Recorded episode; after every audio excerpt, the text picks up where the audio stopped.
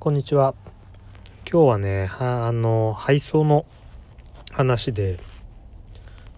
佐川急便さんにも宅配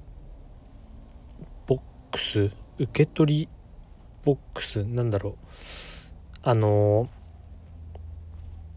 アマゾンロッカーとか、まあ、黒猫だとプドか。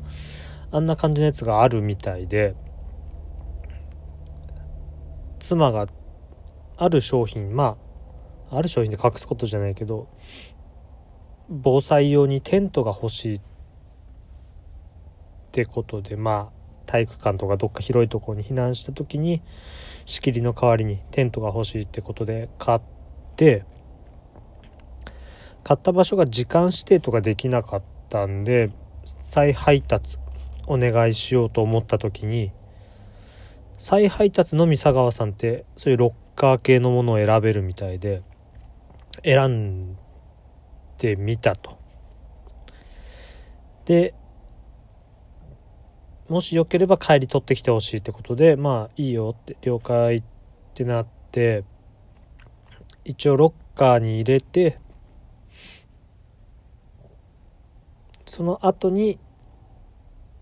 まあ鍵暗証番号的なものをメールで送ってくるっていう話だったたんですけど予定日4時以降にロッカー到着って感じだったけど自分が仕事やってるうちには来なかったんでまあ今日今日曜日なんですけど日曜日もまあ仕事やるからいいよって。で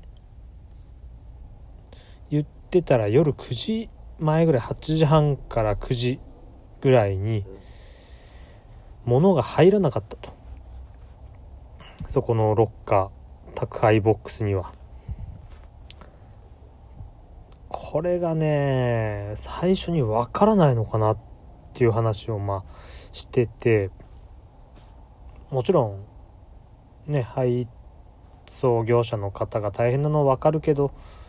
どうなんだろうって。なった時にまあもしかしたら大きさがギリギリだったのかなっていうところ。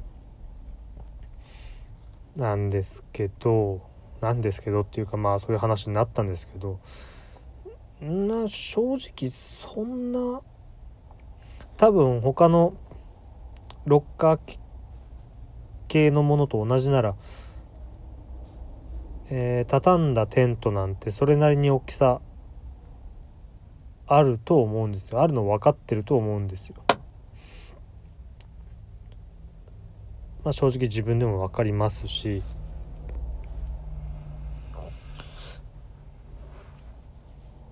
だからね正直自分はあんまりちゃんと確認してないんじゃないかなって思ってて。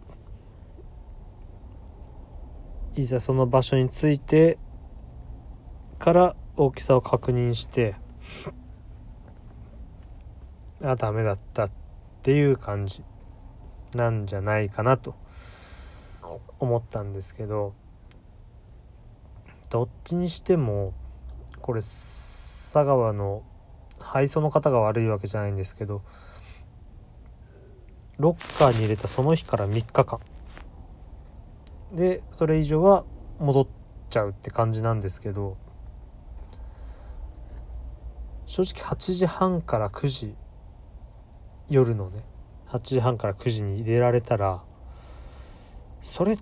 てもうほぼ1日削れてるようなもんじゃないですか。だからまあ実質2日なわけですよ。まあもちろん正直自分とかは入れたその日昼間とかに届けばその日のうちに取り行っちゃったりするんで少なくとも次の日には取りに行くし。問題ないんですけどあんまりこうなんだろう忙しい人とかってうんちょっと実質2日とかになっちゃうと大変なんじゃないかなって思うんだけどどうなんですかねその辺は。いろいろ事情はあるか。でもシステム的に何時以降に入った場合は次の日から3日間とかにしてもいいと思うんだけどって言いながら自分は別に何も確認してないんでもしかしたらそういう風になってる可能性はあるんですけどね。まあでもその2日3日ってことよりもロッカー入るか入らないかってものの確認は荷物を受け取ったというか配送の仕事が来た時点で大きさってわかるんじゃないのかなと思うんですけどね。あと最初からそういうロッカーを選べないのもちょっと不満なとこですよね。最初から選べればそういう運転手さんの負担も減ると思うんだけどヤマトとかまあアマゾンとかみたいにね最初から選べるようにしてほしいなっていう話です。うん終わりです。最後まで聞いてくれてありがとうございました。それでは失礼します。